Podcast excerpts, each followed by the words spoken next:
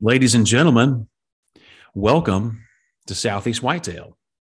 I'm excited to record episode 3 this morning with Dr. Mike Chamberlain. He's on the phone now. Dr. Chamberlain, thanks for joining me. Good to be with you, Mark. I certainly appreciate your time. I think this is a timely topic right now, as it's March 3rd. Spring is really, it's almost here. My truck's covered in pollen here in Georgia, and I was at the farm and set my farm in South Carolina, and the green up's already starting. The briars are starting to leaf out, and the swamp's starting to fill back up with all kinds of vegetation. Episode 2, I spoke with Dr. Marcus Lashley about prescribed fire, mm-hmm. different things we can do for habitat. We talked a lot about, of course, whitetails and the wild turkey. And so I think this is a good segue to talk with you, as I think the leading wild turkey biologist, about what we can do for conservation standpoint. So really, I would like to just jump right into this. With it being the first of the year, we just had the State of the Union address. Dr. Chamberlain, what do you think right now? I mean, it's 2022. What do you think right now is the State of the Union for the Eastern wild turkey in the Southeast, or really just the species across the board, the Eastern wild turkey? And what do you see has changed from 10 years ago in 2012, and then 20 years ago, going back to 2002, with the population? Well, pretty clearly, we've seen declines across the Southeast. I actually gave a presentation a couple of weeks ago on this at the NWTF convention about the kind of the current status of birds. And if you look from, say, 2004, 2005 to now, you're talking double-digit declines in harvest. The number of turkey hunters pre-COVID, anyway, had declined by over 20%. Fall harvest is down dramatically. Part of that is regulations changes, and part of that is just a lack of participation. But spring harvest prior to COVID has also declined. And then you look at what happened in 2020 in many southern states. The reported harvest was dramatically higher than it had been, yet productivity as measured by poults per hen in the summer has been declining consistently since about 2000, actually. We've seen about 20 years of declines in productivity, very, very slow declines.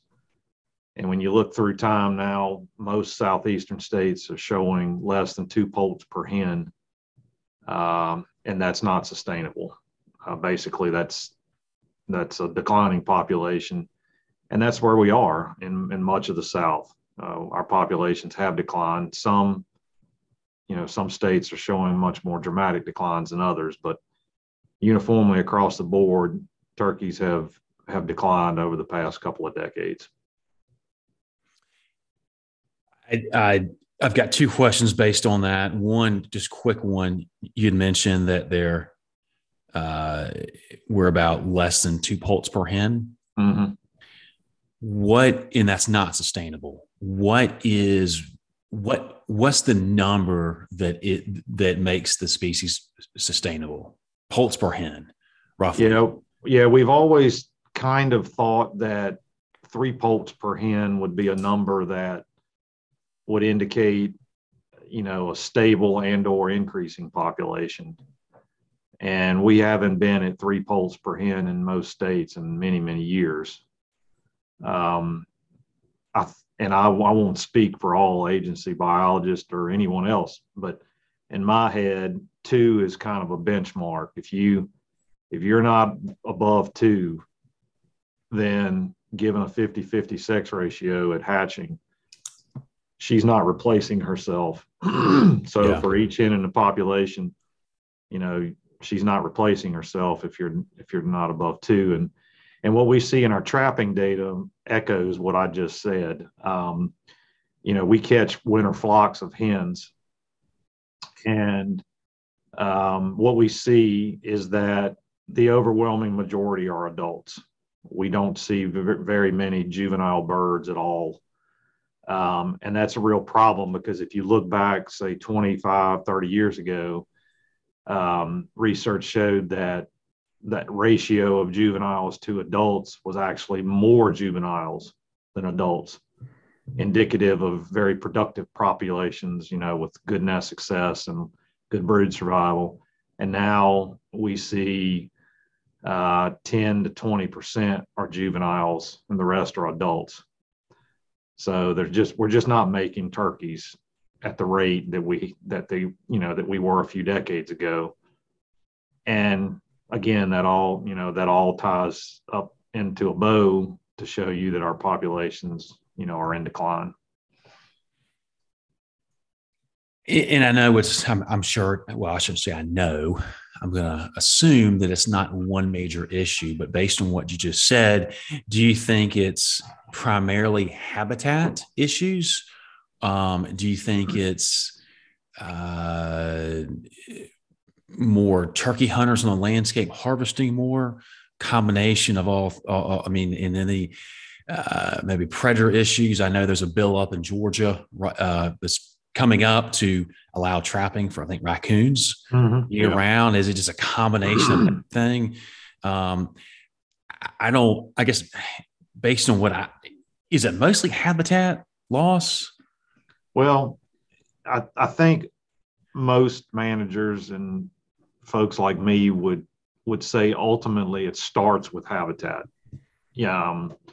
You know, if you look at what's happened from a habitat perspective in the South, over the past couple of decades, if you just go on Google Earth and just, you know, pick a spot and just scan back through time, what you'll see at a broad scale is a loss of habitat. Areas that were once turkey habitat are gone.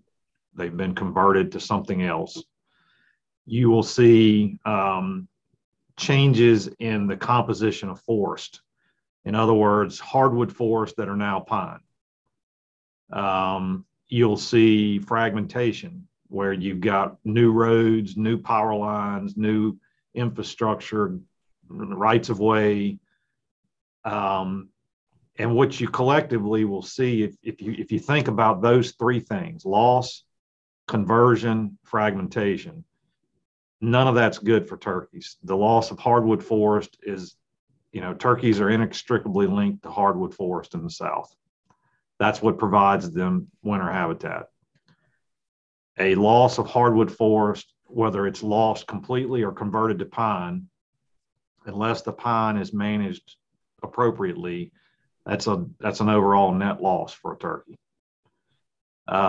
Fragmentation issues are problematic because what fragmentation does is it benefits in many ways predators and not turkeys. Species like coyotes or raccoons who often hunt using their nose. It benefits a species that can, for instance, you take 1,000 acres and you split it in half with a power line. Now on a certain prevailing wind, that animal can hunt more efficiently. They can spend less time having to course through their environment to find prey. You look at species that are edge obligate species like rat snakes that tend to spend time around edges. Well, if you increase the amount of edge, then you increase the amount of foraging habitat for that species. So you tack all those things together from a habitat perspective, and there really haven't been any positive changes for turkeys. You then look at pine-dominated forest, and you know the prescribed fire issue is a contentious one, but the bottom line is turkeys that live in pine forests need fire. And we have seen a dramatic reduction in the use of fire over the past few decades, whether it be on private lands, leased lands, and conversely on public lands, you may see that fire has changed in how it's used. It's used at a bigger spatial scale, larger burn blocks on some lands, and that can be problematic. So yes, habitat, to your first question, habitat is where it starts. And then all these other factors kind of become confounded with habitat because predation rates are linked to efficiency of predators and the availability of quality habitat for turkeys. So the predation issue is, it's confounded with habitat. And that's kind of what bears itself out in the data we collect and what we just talked about, that we're not making as many turkeys. And there's a number of reasons why, and it all starts with changes in habitat and predator communities, and the ability for turkeys to nest successfully and rear brood. I just thought of something. You were talking about fragmented land can be an issue to increase predation and not overall help turkeys. Do you feel like, well, there's certainly been a big push, I would say, or a resurgence over the past probably 10 years for whitetail management, more of a some will have it a holistic approach as far as land management, bettering habitat for whitetails. Do you feel like maybe any of those major habitat management tools that people do for deer in the South could be detrimental to wild turkeys? I mean, I just hearing you, I'm not putting words in your mouth, but hearing you talk about, fragmented land, I think maybe I'm wrong, but you talk about maybe like development and stuff like that. I talk a lot about fragmenting the landscape for deer as far as having different, bedding cover, pine trees that are burned. I know a lot of people, they have fire breaks and they have a lot of roads for access. Access is, great for deer, but at the same time, based on what you said, that's increasing travel routes of predators. Also, edge feathering, creating the transition, or are those, I'm not trying to tell people not to do it, but are those some of those items detrimental to the wild turkey population possibly?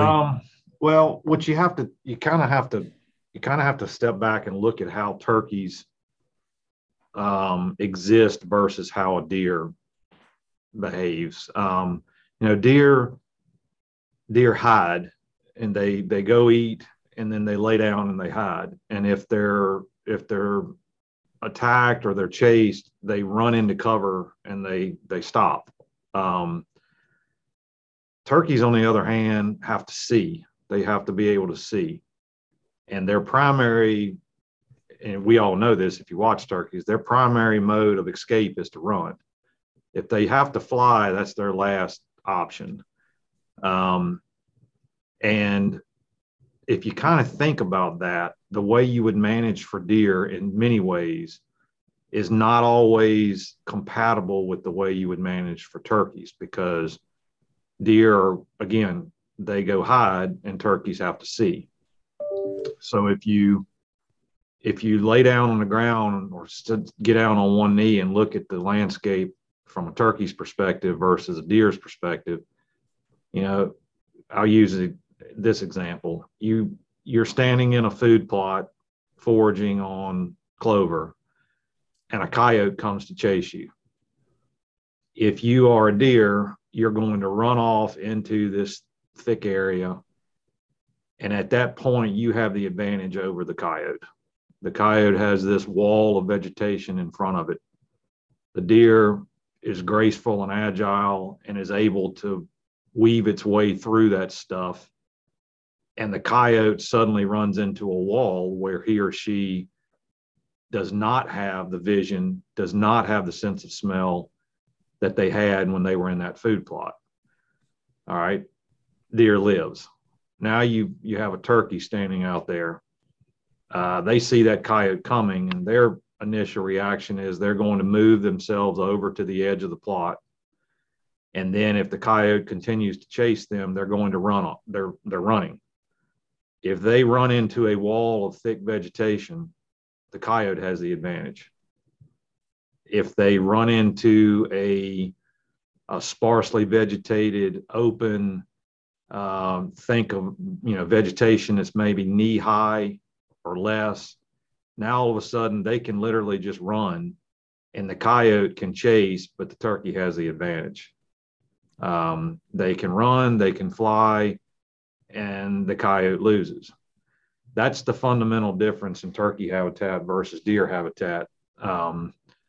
So some of the things we do for deer, I wouldn't say they're detrimental. It's just that they're not targeted equally to turkeys. They're not compatible in the way that many of us think they would be. In other words, you know, I met with a landowner recently who he was conducting prescribed fire on his property, and his primary interest was deer. And when I looked at the stands, I showed him, I was like, let's get out on one knee and kind of look at this from a turkey's perspective. I said, if you are interested in turkeys at all, then you need to burn a little more frequently. He was burning on about a 3 or 4 year return interval. And as you can imagine, think about Georgia, pine dominated forest. There was a lot of sweet gum. There was, you know, species that would benefit from that type of fire regime. And it was really thick, and there was a lot of browse, but much too dense for a turkey to use. And he said, well, I would like to be a little more balanced, because I do have turkeys on this property. And I recommended, and he's going to do this, to take some of those stands and burn them a little more frequently, maybe move them to a 2 year interval, which still gives you a ton of deer browse, yeah, but it maintains the plant community in a more open state than, say, a 3 or 4 year return interval. And that's what he's going to do. So sometimes if you're thinking solely whitetails, that's one thing. But if you're thinking whitetails and turkeys, then you need to understand that turkeys will likely require a little more intensive disturbance schedule than deer do. Yeah, that makes sense. Going back to what you said earlier about poult survival, is running trail cameras where turkeys feed and nest and roost, is that really the best or the only way that a landowner can monitor, maybe keep track of poult survival? Poult survival is a real tough thing to do. It's hard for us as researchers to do it, because to really get at poult survival, it's pretty invasive. You would approach the brood and actually mark the poults, which I personally don't do in my work. We tend to look more at brood survival. In other words, did the brood as a collective unit survive, not each poult, but just the brood itself. Trail cameras can help you out on that. Honestly, if you have open areas or bottomland forest on your site and you're in the South, by about June, July, if there are poults in the area, you'll they're going to be in bigger flocks, because what they do is they amalgamate with each other. So, you know, hen one, she hatches 10 and 6 of them survive, and hen two hatches 10 and 5 of them survive. And the next thing you see 2 hens and 11 poults, and they're all, you know, they're as big as a bantam rooster or something like that. At that point, their survival is pretty good from what we know. Once they start roosting in trees with mom, which is about 2 weeks after they're hatched, their survival is quite high. So I don't know if that answers your question. Trail cameras are certainly a way to do that. Some, you know, states just use observational data. Mm-hmm. You know, the number of poults that are observed per hen in the summer from biological staff or from citizens that keep records of it. If I were a landowner, that's what I would do. I would pay really close attention to what I'm seeing on my property, but I would also ask my neighbors to do the same thing. Unless you manage a really large piece of property, you're sharing turkeys with neighbors and potentially quite a few neighbors. Yeah. And I know in a lot of cases, like there's a property that I manage here near my house. I have pretty good late winter habitat. I will hold some birds into the early spring, and then they're gone, and they're moving on to a couple of neighbors' properties. And I rarely see poults, even though I have pretty good brood habitat. It's just that some of my neighbors have a little bit better brood habitat. And therefore, even though I work hard to burn and really produce solid brood cover, I don't see many broods because my neighbor does. So knowing that, I pay attention to, what I see when I'm driving in and out. I may take a little detour, when I'm headed out first thing in the morning. It's 7:00 in the morning and it's July and I'm headed to work, to work out there for a day. I may take a little, 10-minute detour and look around at what I'm seeing in some of the pastures and fields and areas that, broods would hang out in. That's my approach. Because they are readily observable, particularly mid to late summer. If you've got open ground and there's broods around, they'll be there. You'd mentioned brood cover, and that maybe your neighbor has some good brood cover. Can you talk briefly about, we hear a lot about brood cover, nesting cover, mm-hmm. and brood rearing. Can you talk about the difference for someone that maybe doesn't know the difference between nesting cover versus brood rearing cover? Yeah. This is I get asked this a lot, and it's prompted me to actually, I'm thinking very seriously about starting a YouTube channel and posting videos of what this looks like in different landscapes. You should. But like here in the South, turkeys live 11 months of the year trying to see, and then a hen will spend 1 month trying to hide while she's nesting. What you see with nesting habitat is they will nest in almost any place. We don't see any trends in what it quote unquote looks like. It can be really thick, hard to penetrate with only a single path in and out for her, just literally a jungle. It can be almost wide open forest where you can see her when you get close to her, and everything in between. So I use the word plastic. They're very plastic when it comes to nest habitat. Brood habitat, on the other hand, is not. Nesting cover, if she can hide in it or if she thinks she can hide in it, they'll nest there. Broods, totally different. Brood habitat is open, early successional vegetation that poults can move through. And if you want to see the difference, kind of lay down on your stomach. And if you can't see how to move, they can't either. So what hens are going to do is when they leave nest sites, which are often, thicker, they're going to head to areas where they can stand there and watch for danger. And those poults can move around under them and around them. So suddenly you go from maybe thick at knee high or above to open at ankle high. Literally in 24 hours. When they hatch, they go from we're hiding to we have to be able to see and move. So brood cover is usually disturbed. It's usually, if it's in forest, bottomland forest are often used because you tend to have more canopy closure. You tend to have more open ground in hardwood forest. You tend to see broods because they can't thermoregulate like an adult. They're susceptible to heating and cooling.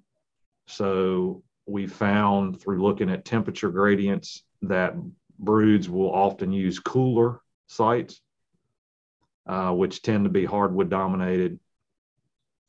if you have food plots and openings, you'll see broods using that because they can often move around, you know, in that plant structure.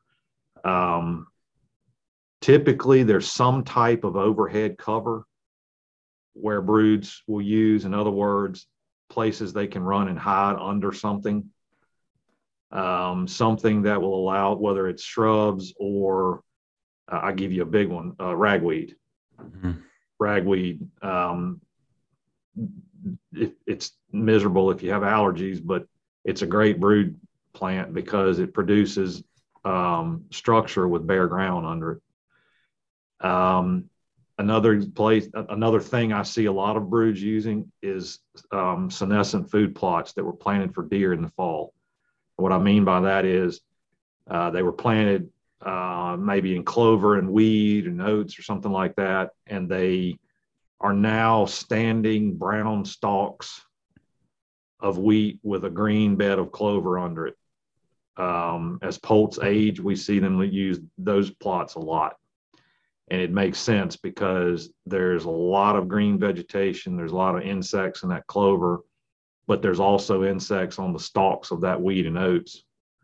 There's also seed heads there so that when they transition from eating mostly insects to also eating seeds, there's a lot of forage in those areas.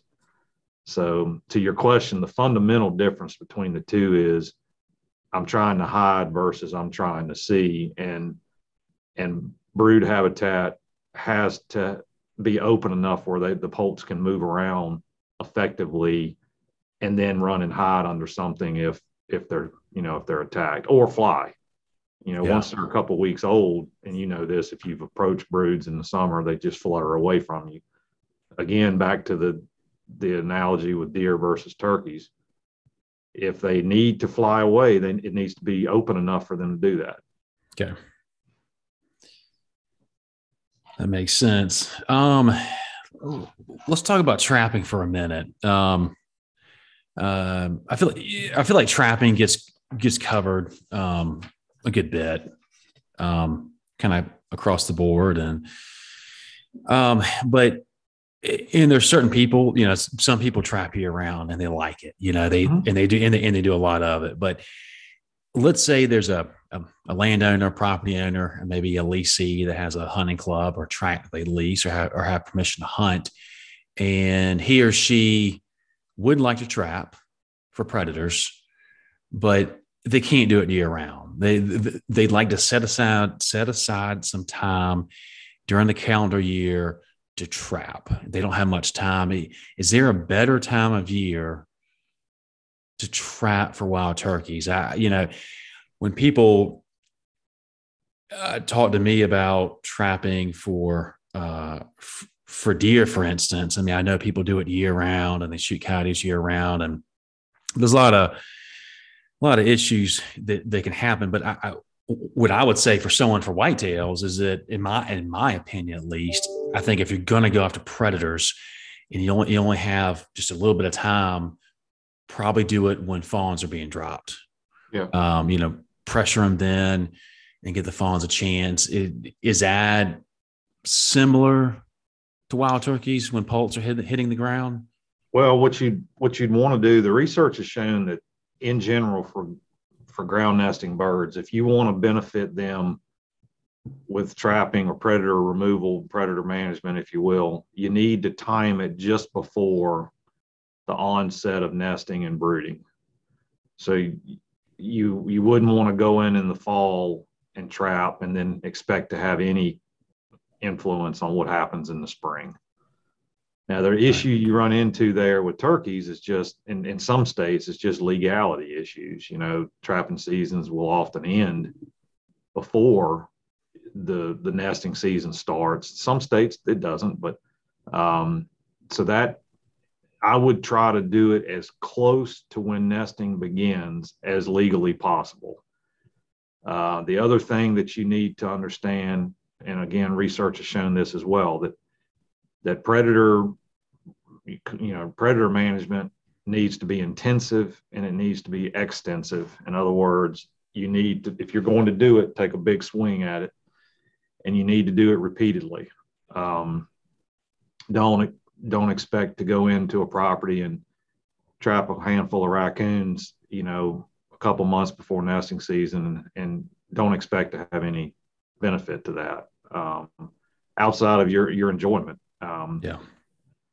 And the last thing I'd say is work has clearly shown that predator management is most effective when it's integrated in with habitat management. So if you're, you know, when I'm asked about trapping, and I don't trap anymore, but in a previous life, I actually got paid to trap. I would do contract trapping for landowners, and I trapped when I was a graduate student, and I loved it. I absolutely loved it. I just don't have time anymore. Mm-hmm. And I've let my gear, you know, rust, and I'm embarrassed about it. So I don't, anyway, but I would tell you, you know, people, if you're interested in trapping, do it. Absolutely do it. It teaches you patience. It teaches you woodsmanship, and it teaches you an attention to detail that you will not get through other activities, because you're trying to put an animal's foot into an inch spot on the landscape. Yeah. You're using, you know, and that can be difficult to do. And it's very rewarding. I found it extremely rewarding. And I was good at it. And part of the reason I was good at it is because I spent time around other trappers that were good at it.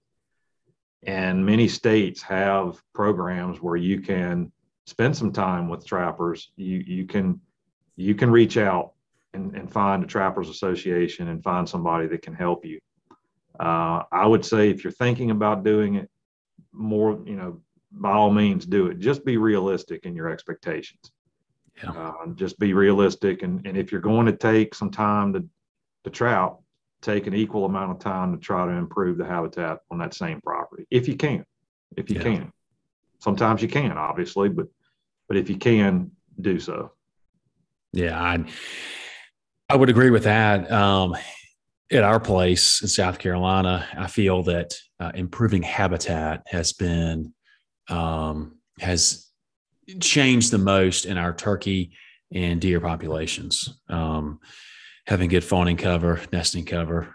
We do trap a little bit in the off season, and we do have a trapper that comes in during the commercial season, but that's like the end of December to, I think it ended March 1st, usually ends of the 1st of March, roughly. And that might just be for coyotes. So food plots. Most people out there know the better warm, cool season food plots for deer, at least. We've had a lot of success. Really, planting chufa was a game changer for us to bring in and hold turkeys during the spring season. Mm-hmm. And what we did was we just took some larger fields, food plot fields, and cut off a section of it and just planted chufa. Right. We do have some clover. Clover is, well, both of them, chufa and clover, there is maintenance that you need to do throughout the year.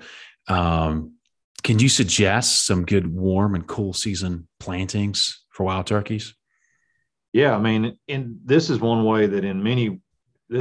instance where in many ways turkeys and deer are fully compatible. You know, most of the plants that you would plant for a fall, winter type forage plot for deer, many of them will also be used by turkeys.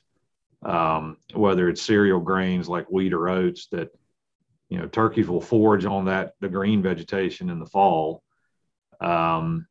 They will continue to forage on insects in the spring, and they'll use the old seed heads as well. So those are beneficial. Clovers obviously can be beneficial. The one thing I've noticed with clovers that can be an issue is when you end up with a really tall, dense stand of clover, you tend not to see turkeys use that as much as stands that are not as tall and dense in the summer.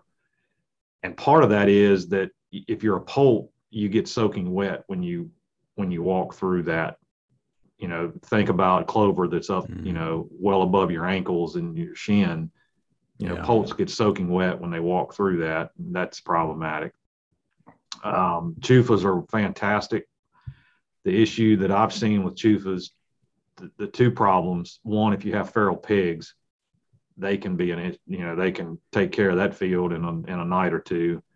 And the other thing is just the size of the plot. You know, if you only have really, really small plots, chufa may attract turkeys, but it may not hold them there just because they take care of what's there and then they move on, because they do really forage heavily on chufa when they find it. So yeah, I typically would tell people, if you have pigs, just be careful, because they could take care of what you plan in the night. If you don't have pigs and you have decent sized food plots, sure. Yeah. Chufa is fantastic. You just said something about poults that I had not heard before, about getting wet. Is what are the issues there? I mean, it limits their mobility, being able to fly. I mean, if they get rained on or get wet, what's the issue there? Yeah. So when poults are hatched, they immediately start to molt. They start replacing feathers.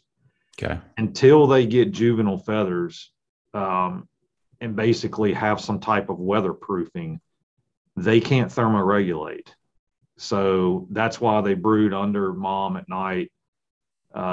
If they get wet, that's problematic. If they get wet and it's cool, that's a death trap. So what you'll often see, we have a year where we catch a really cool snap after broods are on the ground. We get 4 or 5 days of rain, it's 40 degrees or 50 degrees. That's not good, because they stay wet and they can't all brood under mom. Only a few can at a time. So those are the scenarios where we often will see brood survival dramatically drop, because not only are broods being lost to predators, but they're dying from weather extremes. That's fascinating. I had not heard that before with poults. To shift gears, can we talk about roosting trees in the South? I specifically in your research and in your hunting experience, do you see a common theme in the South as far as, is there any type of common theme? Are they primarily, if they have the option, going to choose a hardwood roost, mature pine tree? Is it just what's available? I know throughout the Southeast, it's primarily dense. It's not out in Midwest where there's maybe sometimes very limited trees.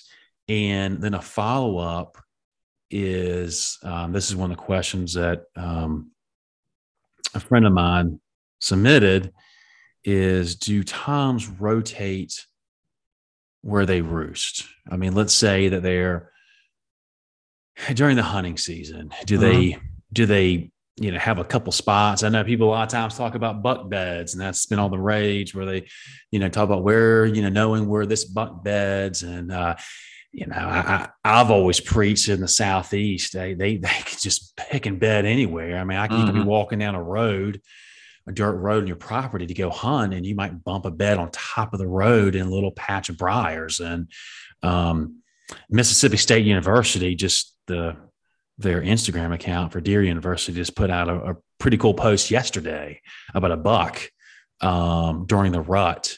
It was collared and where he beds, and it's just all over the place. It's one general area, but going to roosting trees specifically for gobblers, what do you see?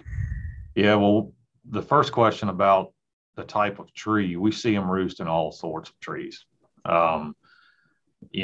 Sometimes often they're on the transition between pines and hardwoods.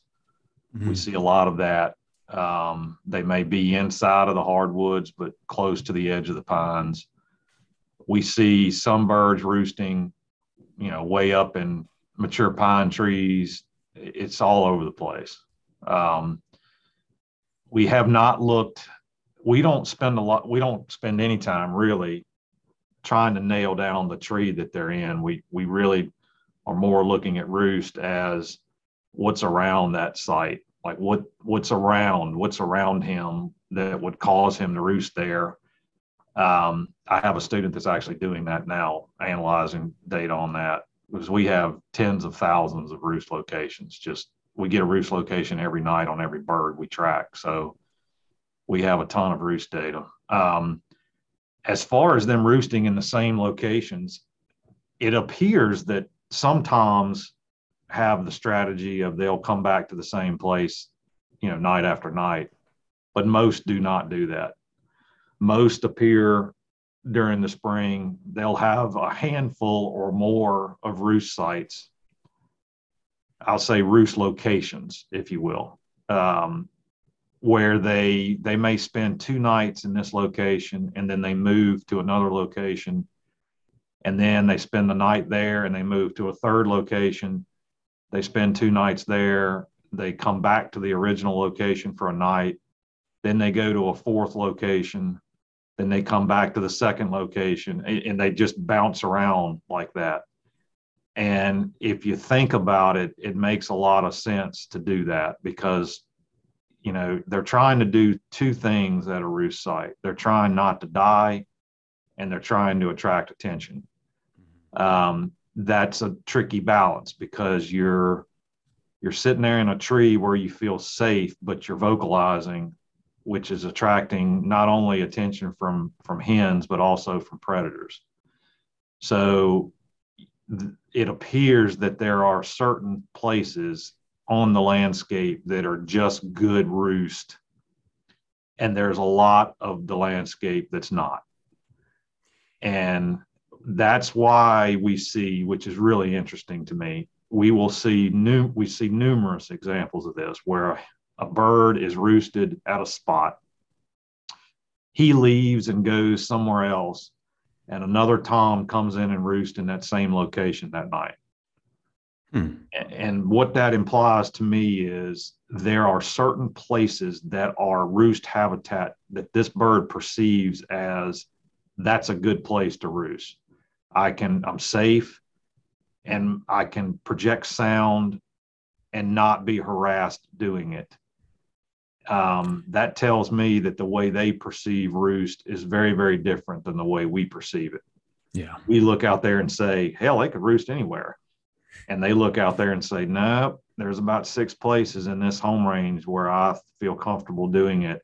And not only am I the one that feels comfortable doing it, but other birds that are in the same population agree with that, and they roost in those same locations.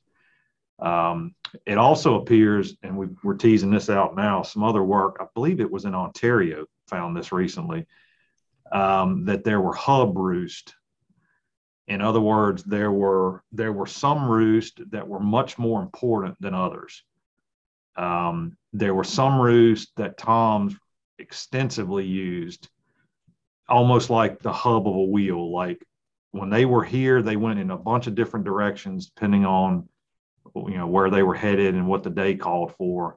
And there were some roost that were not used very often. So the implication was that there are just some roosts that are really, really important to these birds. And I actually have a student that's doing this now. We're trying to figure out, what is it about these roosts that are different?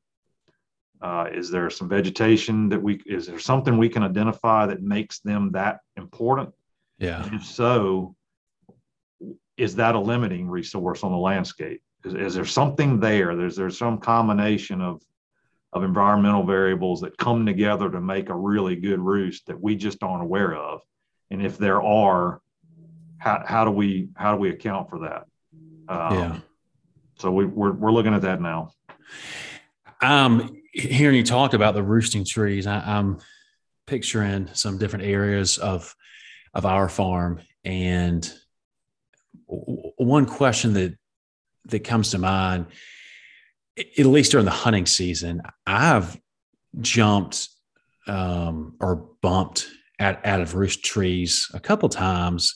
I think it was mostly hens, a hen flock, out of some long leaves that are probably I don't know, maybe 15 years old, really not all that tall, longleaf, decent size, but I was surprised they were in there, but it was dense, hasn't been thin yet. And then a lot of birds like to roost, in our creek swamp where there's really not that many tall trees. It's an older swamp. A lot of, it's mostly lower vegetation. It's a good wide flowing water creek, very swampy. And they seems like they fly into a tree and they kind of bounce around and they get a little centered over the creek, but they can see better. Yeah. Do you find that turkeys would rather, when they're in a roosting tree, be able to see better as far as predators, like birds flying in, or would they be in denser cover? If they're in an open area, of course, they would be more exposed. I mean, sometimes I can, from a distance, you can see the birds, in these trees in the swamps that are some of the, what I would call the older swamps, where there's a lot of old trees and they're constantly, mostly dead trees. Do they prefer denser cover where maybe they can't be spotted, or they could see better in open cover? Well, I think it, again, it's going to vary, but the bottom line is, here in the Deep South, turkeys don't really have to worry too much about weather during the spring. Whereas, in northern areas, you'll see that birds will actually select some dense roost sites that protect them from wind and snow and, cold temperatures. But we don't see a lot of that, obviously, in the South. Right. So I tend to notice that, they're in places where they can see, or where a sound doesn't attenuate. In other words, there's not a lot of stuff around them to chew up sound and break it all apart, because they're trying to project that sound across the landscape. That being said, I've seen the same thing you have. I never forget, I tracked some birds on a site in Mississippi that at the time was owned by Georgia Pacific. And I had two birds that routinely roosted in, at the time, it was a 14-year-old loblolly stand that had not been thinned, and it was dog hair thick. And those two birds roosted in that stand, I'd say 60, 70% of the spring. They were somewhere in that stand roosting at night. And I went to the roost sites and found several of them, and I couldn't figure out why they were there. Honestly, it didn't look like a good roost, location to me. But again, the way they perceive their environment is much different than the way we do. And I also think it's just individual toms. I had a bird on a piece of property in Virginia years ago that roosted out in a clear cut, and he was roosted on a pile of logging debris. And about every 3 or 4 days, he'd be out in the middle of that. Literally, he was probably 300 or 400 yards from the tree line. He would roost on top of a pile of logging debris that was maybe 12 feet tall, and he'd gobble his head off and then fly down in that clear cut, and you couldn't get to him.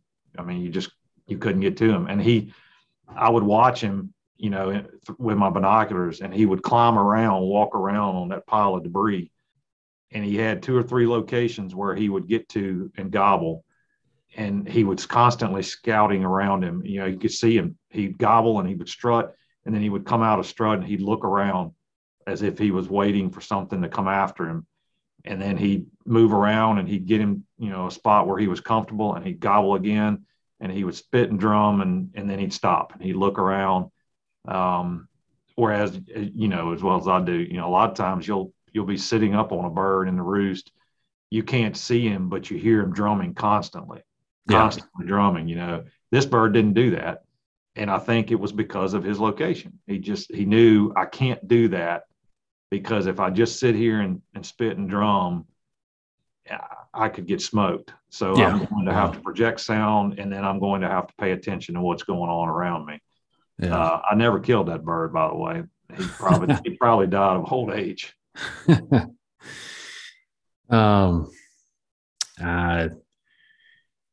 Don't get me started on that. I've had plenty of birds take me to school season after season.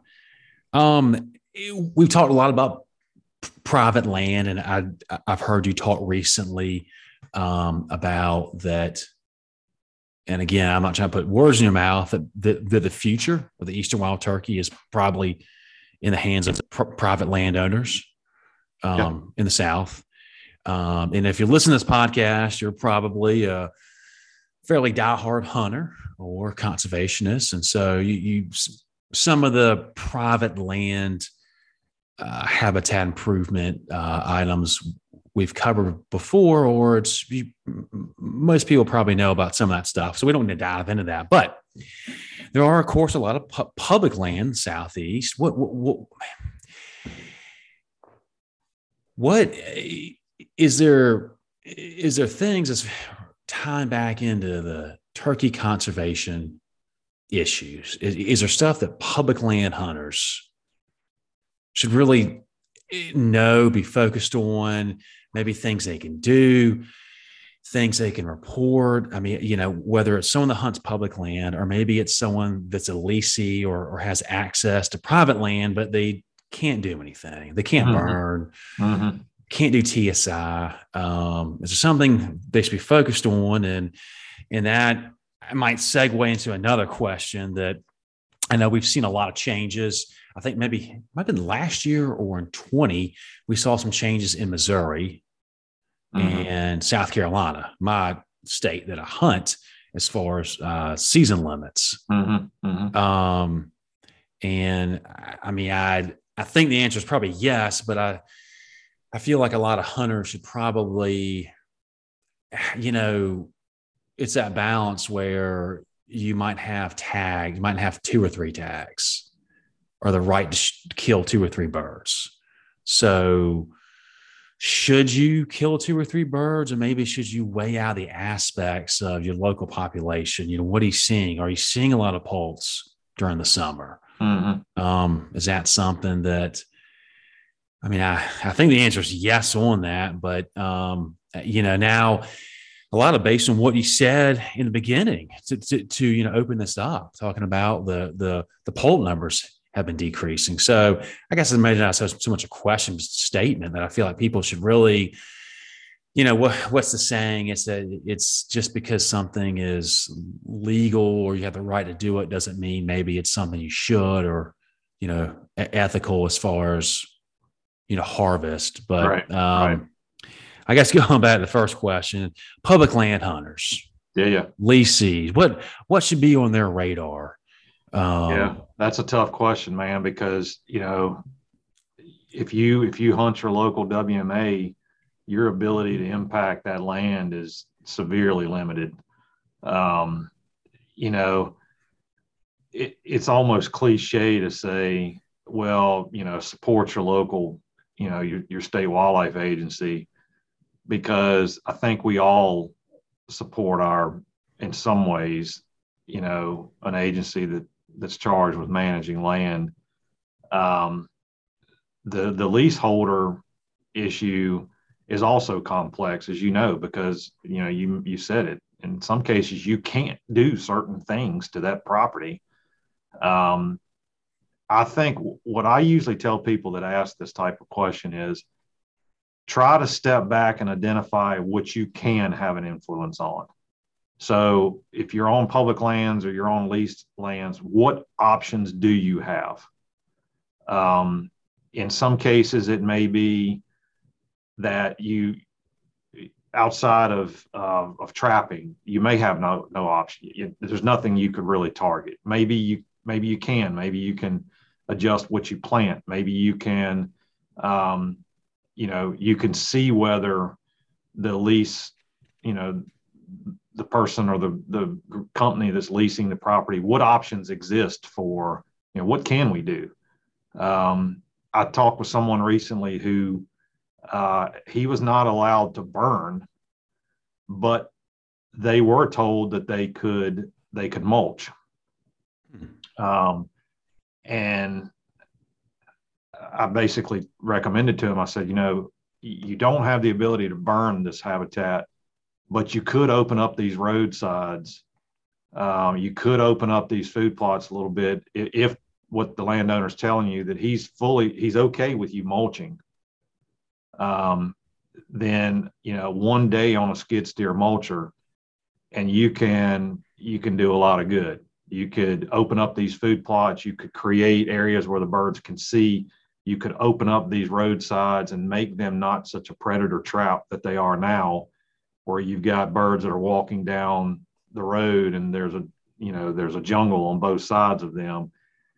Is it ideal? No, it would be much better to just take a drip torch and burn it. Mm-hmm. But the point was, this is something you can do that could be a positive. It's just, and we all know this, if you lease property, sometimes you're hamstrung almost entirely. You just can't.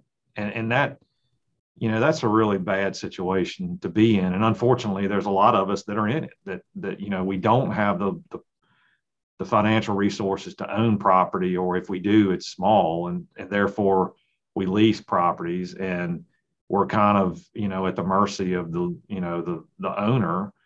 The one thing I will tell you is I've had conversations with private landowners who are leasing property, not so much companies, mm-hmm. but private individuals. And when I was able to sit down and explain to them what my objective was, that I wanted to improve the habitat in a way to where the populations of game that I want to hunt are more sustainable, and they're going to be able to be maintained at a higher level. In that same conversation, I will often note that does nothing but improve the lease value of this property. And I'm willing to do the work if you're willing to allow me to do it. And I'm willing to, take responsibility for, these actions. Sometimes I've been told, do it. Yeah. Sometimes I've been told, hell no. But sometimes I've been told, yeah, I'm okay with you doing that. Or maybe, no, I'm not okay with 1 and 2, but I'd let you do 3 and 4, kind of thing.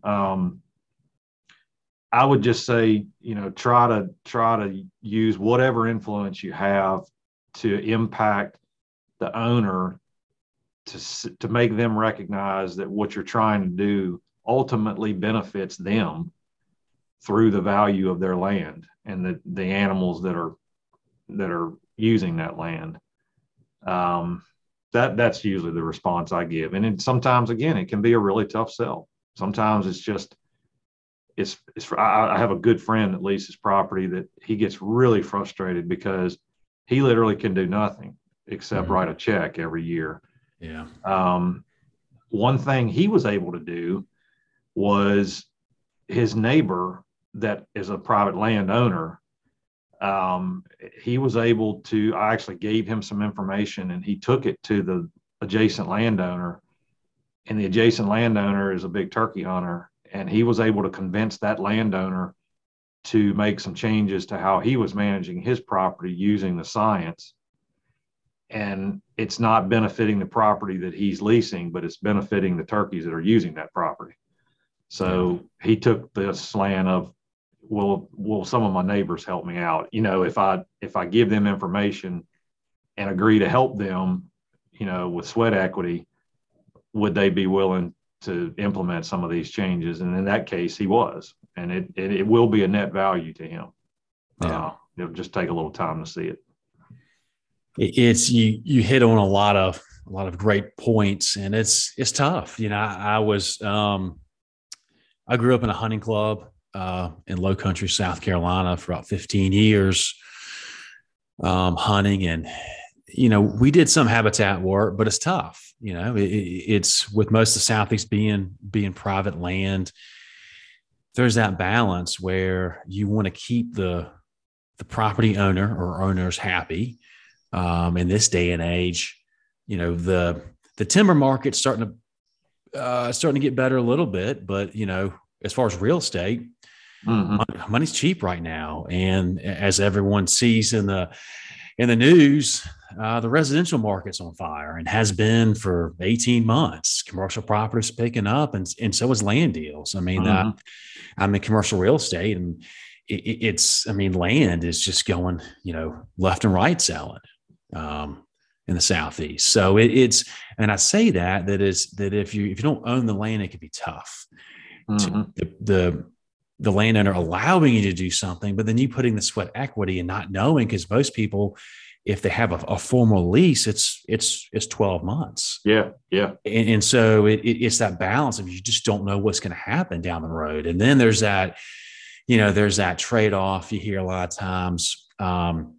You see it a lot with, like, you know, duck properties where, you know, you want to better the deer habitat and water fowl and turkeys, but if you make the property that you lease have hunting rights on too well known, you might get bumped out. You know, people might hear about the property have and outbid you, so to speak. Yeah. It can be tough. Here's a question that I have asked a lot of turkey hunters, because I don't claim to be a good turkey hunter. I'm a novice. I've killed some, not as many. I've had more humble me than I think anything else, any other wild game. But I asked this question, and I don't know. I mean, that might not be I'm sure that's not like a definitive answer, but, you know, I feel like with whitetail deer, if you do it for a couple of years, you know, monitor, keep records, your data log, your hunter observation, your harvest, you can figure out what your population is. You can look at deer browse. You can do the trail camera surveys. You can get a pretty good feel about your deer density roughly and how much, you know, is and quite frankly, in most of the Southeast, you really can't shoot enough whitetails. I mean, as long as you have good habitat, but for turkeys, how, and like for our farm, for instance, I'll have a handful of cameras on fields. And so I can pick out a handful of unique gobblers and jakes based on physical attributes. But how do you know, or what's the best way of knowing killing so many birds is too many in a given season on your property? It doesn't matter what your bag limit is. Right. I mean, is it, you know, one or two? I mean, and I know we're talking about the Southeast in general, and it all, you know, there's so many variables. It depends, but what are some ways that someone could figure out how many is too many to shoot? Yeah. Yeah. I mean, the bottom line is we don't have any clue how many turkeys are out there. Estimating abundance has been one of the biggest problems for turkey managers for decades now. It was discussed in the 1970s, and it's been discussed ever since. We're getting there. We're getting to the point where I think we're going to be able to come up with a minimum estimate of how many birds are, you know, on certain properties, and extrapolate from there. But if you look back at the recommendations provided many years ago, it was to try to limit your harvest to less than 30% of your birds, of your adults. So I get asked this a lot. Is that still the benchmark? And I say, understand that recommendation was predicated on production that was more than twice what we are seeing now in the South. We are producing far fewer turkeys now than when that research was done that provided, you know, that ended up in those recommendations. So the playing field has changed. Now, if you're producing a lot of turkeys, you can shoot a lot of turkeys. If you're not producing a lot of turkeys, math logically would say you can't shoot as many. So if you've got 4 or 5 toms on your property and you go kill 4 of them, then what do you expect to have happen for the following year? Yeah. You know, if you have 10 toms on your property and let's just say you're seeing a flock of 10 in the winter, you're not going to keep those 10 in the spring. they're going to split up into multiple groups, and you're going to lose some of those birds. They're going to end up down the road 2 miles or whatever. So now you went from 10 to 5, you kill 2 or 3 of them, you're at 50, 40, 50% plus harvest rates. If you're not producing a lot of birds, then you're not going to end up recovering from that. Mm-hmm. So I usually tell people, if that's a concern of yours, you need to look at kind of self-police, but you also need to understand what your neighbors are doing. I'll give you a good example. I have a friend here in Georgia that he owns a really nice piece of property. They've got about 3,000 acres that they collectively manage, and they may kill, 3 or 4, 5 birds a year, which on the surface is really not. That doesn't seem like much, but their neighbors, they kill every bird they can. So they go from having, in a year, they may have 15, 18 toms on camera. And just between themselves and the neighbors that they talk to, they can account for 10 or 11 of them being dead.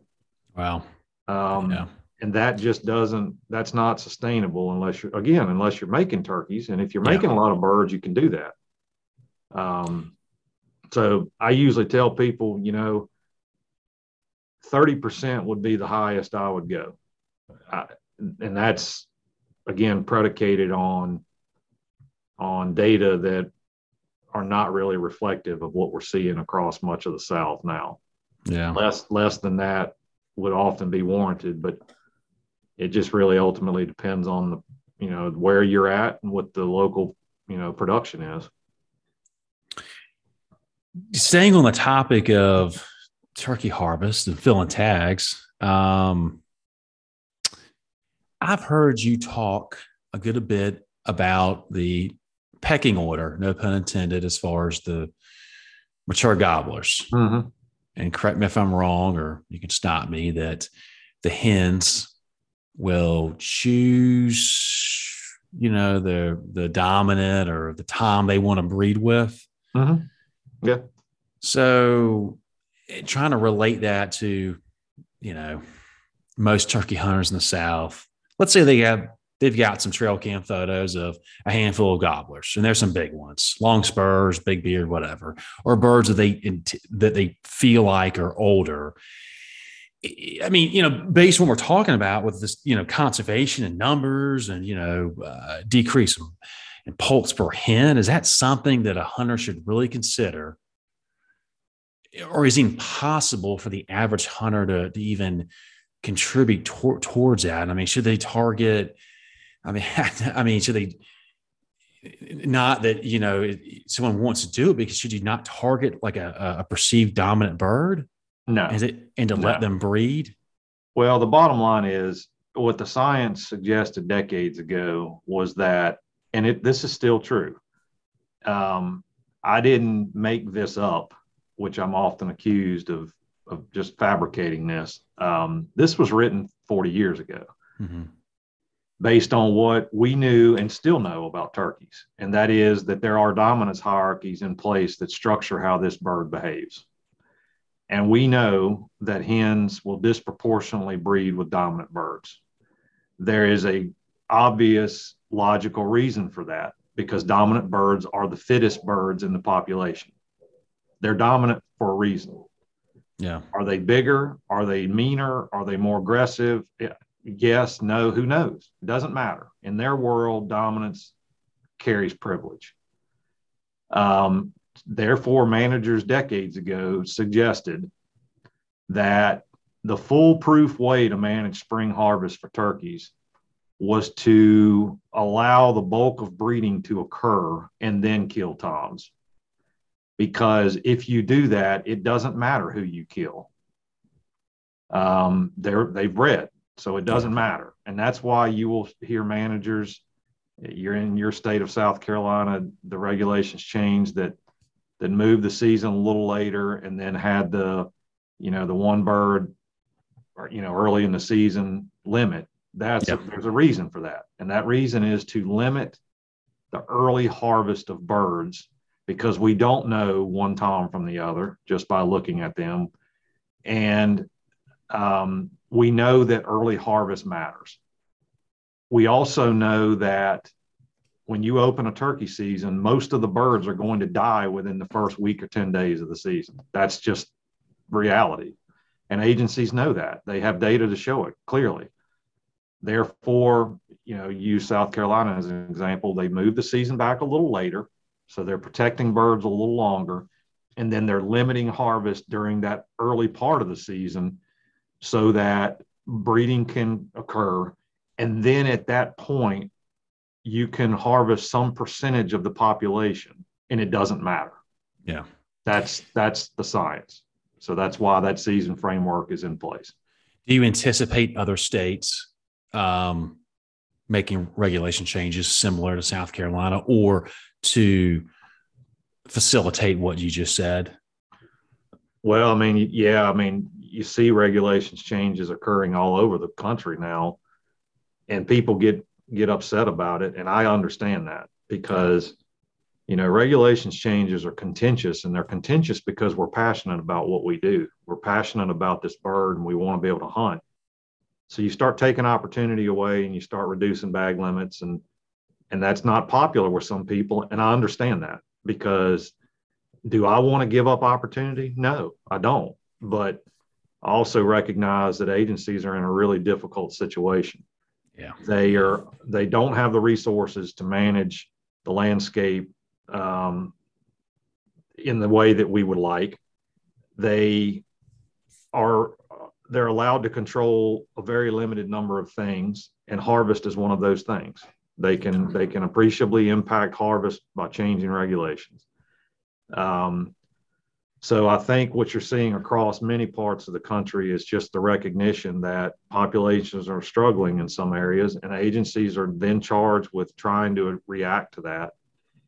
And people argue and fight about it, which really doesn't do any good for the resource, but they do. And we criticize each other, and we criticize the agencies, and that doesn't do any good either. At the end of the day, the agencies make a change because that's what they can influence. And so to your point, yeah, I'm seeing, if you just look right now across the country, within the past year, you've seen changes in a number of states. Tennessee made changes, Georgia and Alabama made changes. Arkansas a couple years ago made changes. Ohio, Oklahoma, Kansas have all made changes, you know, within the past few years. And yeah, those changes are not popular with some, but if you kind of look at it through the lens of the agency, what else can they do at a spatial scale that's commensurate with how they manage the bird? That's state level. Yeah. Yeah. You know? It's tough. I don't envy their jobs. I really don't. No. It's kind of a lose-lose. Damn if you do, damn if you don't situation. Exactly. Well, why don't we switch gears? Try to move towards wrapping this up, and let's have a little fun here. I know you're a big turkey hunter. That's probably what got you in this field. What I mean, it doesn't have to be in the Southeast. What's one of your favorite habitats to hunt turkeys? Any species, turkey, habitat, landscape that you just absolutely love? I like to go out west. I like to go where I can see, and I get claustrophobic here in the Southeast. I really like going and hunting places that are diverse. Mm-hmm. Texas Hill Country, the Brush Country, Nebraska, South Dakota. Places where I can see, where I can scout, where I can enjoy people that I've never met, where I can see different perspectives and see birds in areas that are unique to me. That's what I really like. I travel every year to go mm-hmm. To go turkey hunt out somewhere, you know, out of Georgia, and I love it. I cherish that because it's different, and yeah, out west is my favorite for sure. Do you have a go-to call that is just that you know, it's your go-to across the board, no matter where you are or what species, or just it all depends on where you are, what time of year, weather. It just really depends with me. I mean, I pretty much only use a mouth call and a slate call. I don't use other types of calls often. Of course, they're in my vest, but I think I just carry them around because I feel like I should. But I pretty much am standing there or sitting there with the same mouth call in and the same slate call in my in my lap, within reason. I actually, someone that follows me on Instagram sent me a slate call that he made, and I can't remember I'd have to look at my phone to get his name, and I don't want to say his name anyway on a podcast, but that is the sweetest sounding slate call I've ever heard. It is so subtle and so quiet, and so the pitch is so good. I'll be using that for the future. That and my mouth call, those will be the two go-tos. It is a sweet sounding call. You should definitely give him some attention or mention him on I need Instagram. I need to reach out to him and see if he's okay with that, because he was very, very nice and thoughtful to send it to me, and I appreciated it. And it is really a hell of a call. I'd be happy to get him some publicity, but you know, some people aren't really looking for that. Oh yeah. Yeah. I just thought about something. One, talking about decoys. Okay. One, do you use decoys? And if so, what kind? Not like a brand, but you know, Hen, Jake, Strut, or whatever. And then the follow-up is that, do you think there's been an increase in harvest as decoys have gotten better over the years? As far as realism, I mean, I know a lot of old school, traditional, very good turkey hunters. Some of the ones I know personally, they don't really use turkeys. I mean, decoys. Mm-hmm. Some do, some don't, but some just like to be in a, you know, an open pine stand or hardwood bottom. And they want the gobbler to come in to look, try to find what's not there, you know, what they're hearing. Mm-hmm. Yep. So, I mean, I don't want you to, you know, condemn decoys, but do you see any correlation with just as decoys have maybe increased in usage and then the more realism? Yeah. From a science data perspective, we don't know. Okay. There aren't any data to show any such relationship. I'll take my scientist hat off and put my turkey hunter hat on and qualify this statement under that assumption. I can personally say with what I think is certainty that I have killed birds using decoys that I don't think I would have killed otherwise.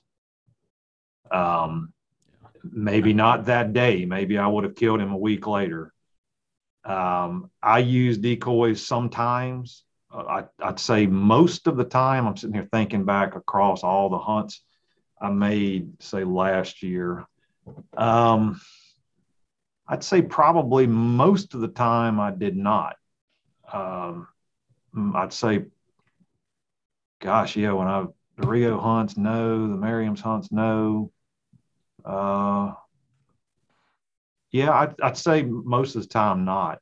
Mm-hmm. One thing I've encountered, and this is just me, I don't, this is something you mentioned earlier, you alluded to, is this kind of policing ourselves, this idea. Yeah. And I'll just say that I'm not big on that, because I don't want to impose my moral compass on someone else. I don't feel like that's my place. And I think all that does is create division. So I will hunt. I have friends that I hunt with that religiously, they want to use decoys. And if I'm hunting with them on their property, they're calling and they're hunting the way they want to hunt. And I'm fine with that, because again, I'm not going to impose my compass on someone else. I think when we as hunters do that, we create a really slippery slope, because then we're judging each other. Yeah. And if you're hunting within the legal frameworks of your state, who am I to tell you anything otherwise? And that speaks to the, you know, ultimately when it comes to season structure and bag limits, that's the agency's responsibility. It's their responsibility to design harvest frameworks for any species that are sustainable and that biologically make sense. And if they do that, and us turkey hunters follow the law, we wouldn't need to have these conversations. That's right.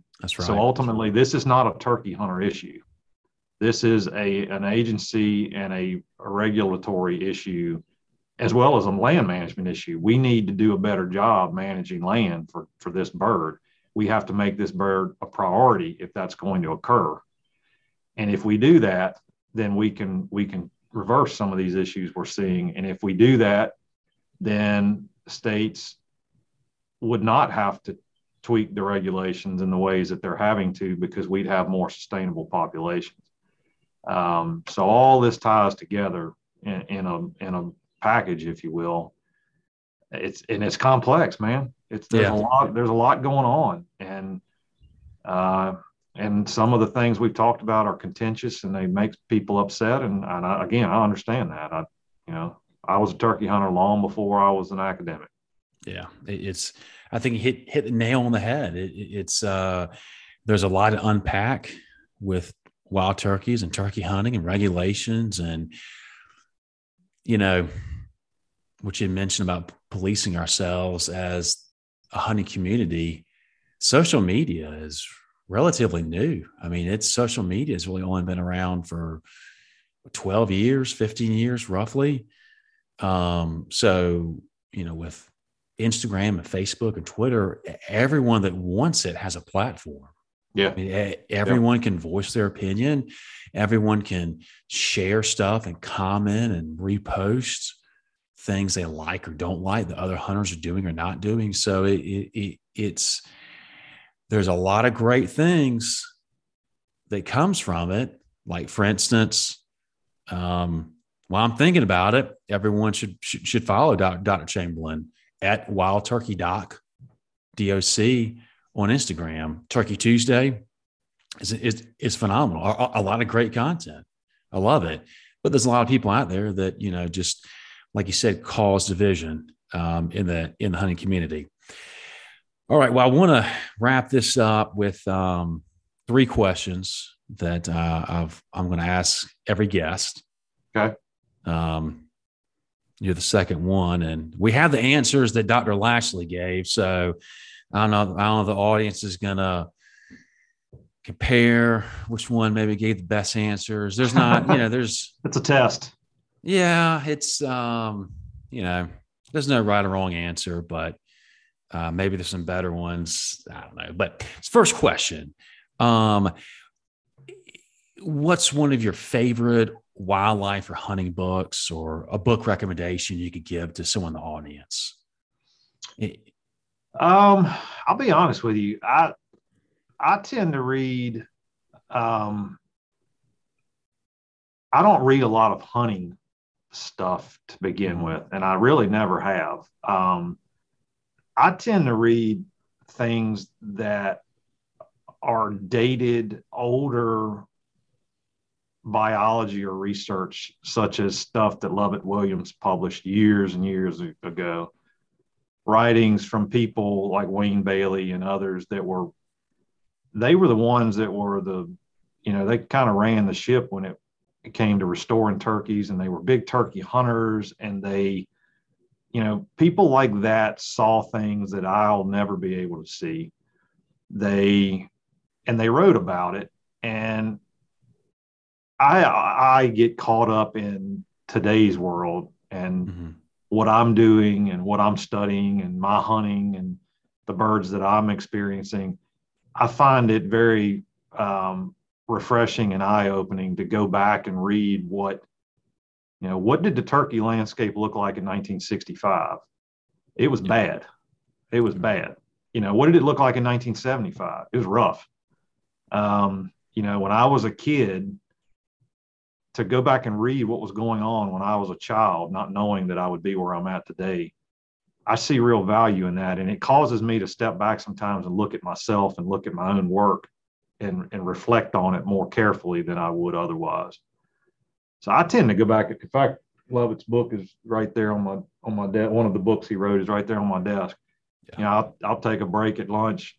Actually, when I hang up with you, yeah, and I'll read a couple pages of this, that, or the other. And I see value in that. Yeah, I could see why. I could see why. Dr. Lashley said he Sand County Almanac. He said he reads that maybe once every year because it's a book that he requires his students to read in one of his courses. I think there's definitely some similarities there. All right, the second question: what is your favorite wild game meal? Any kind of wild game. Yeah. Just one of your go-to, just favorites. Grilled venison with blue cheese sauce that my wife makes. That is fantastic.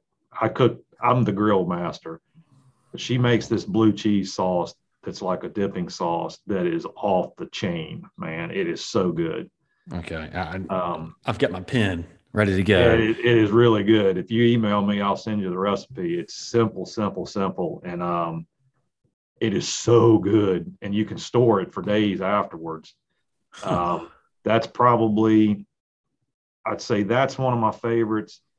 There's also, and this is probably cliche too, a good batch of fried turkey breast is something that's hard to beat. Yeah, really hard to beat.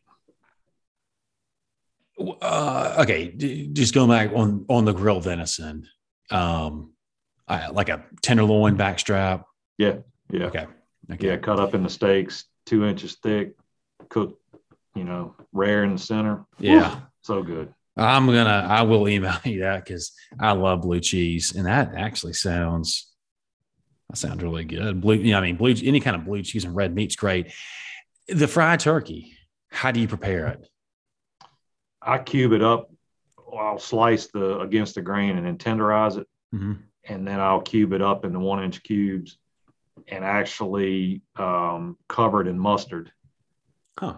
And put a little liquid smoke in there with the mustard and then batter it. I actually use, believe it or not, I'll use a fish fry, a Louisiana fish fry, because it's got lemon in it. It's got a little hint of lemon in it. Yeah. And it gives the turkey a fantastic, combined with the smokiness of the liquid smoke, the sharpness of the mustard, and that little bit of lemon, fried crispy, and it's so good. Oh, we just had that the other night, actually. It doesn't last long in my house. It gets destroyed pretty quickly. I can imagine. I need to try that. I've been smoking a lot of turkey lately, or for a while. I'll brine it and then smoke it. All right, last question. What do you feel, wild turkey related or not, but what do you feel like is the most important conservation topic, issue, problem in the Southeast right now that should be, maybe it's common knowledge for everyone, or maybe it's not. What do you feel like that right now in the Southeast is something that should be on land stewards or public land hunters, just anyone's radar? Two things really stick out to me, and I think they're related to each other. Is one is just how dramatic the landscape is changing right under our noses, which causes me pause because I try to think about what the landscape's going to look like in 10 years or 20 years. Yeah. And that it leads me to my biggest concern. And that is, who is going to step up when we step down? Who's going to be the people that champion the cause for hunters? Who are going to be the conservationists, given how our society is changing and how we are losing touch with the land as a society? Who is going to be there to step up and I see it with students, and but that really concerns me. That is something I think about every day, is 20 years from now, when I'm very likely, I'm either done for or headed in the direction of that, who's going to be the ones that are fighting the fight, given what I've seen, the loss in hunters, the loss in license sales, the changes to the landscape, prioritizing conservation and prioritizing this bird or any other species that we cherish. That is going to become a real challenge moving forward as our landscape changes and our society continues to change. That need, in my opinion, needs to be on everyone's radar that picks up a shotgun and goes and hunts a turkey. Yeah. We've got some work to do if we're going to prioritize this bird relative to all of the competing things in our world that suck resources and land away from it. If we don't prioritize the bird and the landscapes they call home, the future of the species, for my grandkids is not a rosy one. Right. Yeah. We have work to do, as we do with many wildlife species, not just turkeys. Many, many species. I think that's a good way to end it. It's a lot to digest and think about, but it's something that should be on everyone's radar. Whether you own land, hunt public land, you're a diehard hunter, or you're just a casual weekend hunter a couple times a season. It's a lot to think about. Everything that I consume on wild turkeys is that it's something that it very well might look significantly different for my kids. And at least as far as I think the current generation, or like my generation, I don't know if we've really have seen that for the most part. I mean, besides quail, quail had dipped down, but quail doesn't get the attention that I don't think that turkeys get, or deer for that matter. So it's a lot to dive into, but it should be on everyone's radar. And then I think it starts with habitat. It starts with habitat, talking with your neighbors, like what you mentioned earlier, get a dialogue going, and just doing what you can for the species. And if you don't have the resource at the time, any kind of free time I have, I'm out in the woods. Yeah. I'm right now, we're doing light early successional disking. We've been doing a lot of controlled burns. Right now, you had mentioned mulching. We have a mulching crew right now that just showed up finally. It's going to take down a natural volunteer regrowth section. So there's a lot. If you can't do that kind of stuff, like you said, control what you can or do what you can. Join NWTF, Turkeys for Tomorrow, just whatever you can, and join something, give back, and definitely contribute and respond to your local state agencies if they're looking for surveys or hunter observation, anything like that. They're here to help, whether some people think so or not. Before we wrap this up, one last question that just kind of popped into my head. If all your years of traveling and hunting and consulting and studying and research turkeys, do you see any kind of correlation to an increased population on a piece of property that the hunting rights is with someone that doesn't know how to hunt well, they can't talk to them? I don't know. No, not to my knowledge. Because, for instance, I've killed a handful of birds, but most of them just been. They respond to me, but I've got a hunt set up coming up soon where I'm going to be going with a biologist, kind of tagging along with them. I got to learn how to talk to them, but I just didn't know if you hunt a lot and you don't really know what you're doing, calling, or you're spooking them away, or they just kind of get used to, there's just this jackass that calls and he doesn't know what he's doing. So maybe I'm building the population up by just not being good enough to good enough to shoot them, I don't know. You might be educating a few birds. That's for sure. We all do that. I mean, we all make mistakes. There's no doubt. Okay. So one last, just quick question, just real quick. I know you got to go. And there's plenty of research that you have covered on other podcasts when gobblers stop gobbling. Mm-hmm. What's your hunting tactic?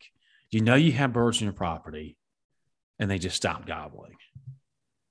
Figure out where they're going. If you can, try to figure out what areas they're using, and you might have to change tactics, whether it be, not calling often, really subtle, getting the bird.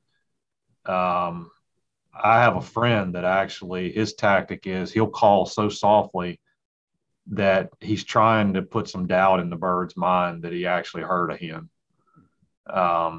He calls so soft you can barely hear it. And I've seen birds come right to the end of his gun barrel. Wow. And his logic is that if I call that subtly and he's curious, he'll come check me out because he's not exactly sure what he just heard, but he thinks he heard it versus yop, yop, yop, yop. Well, I know there's a hen over there and, I'm not interested in that.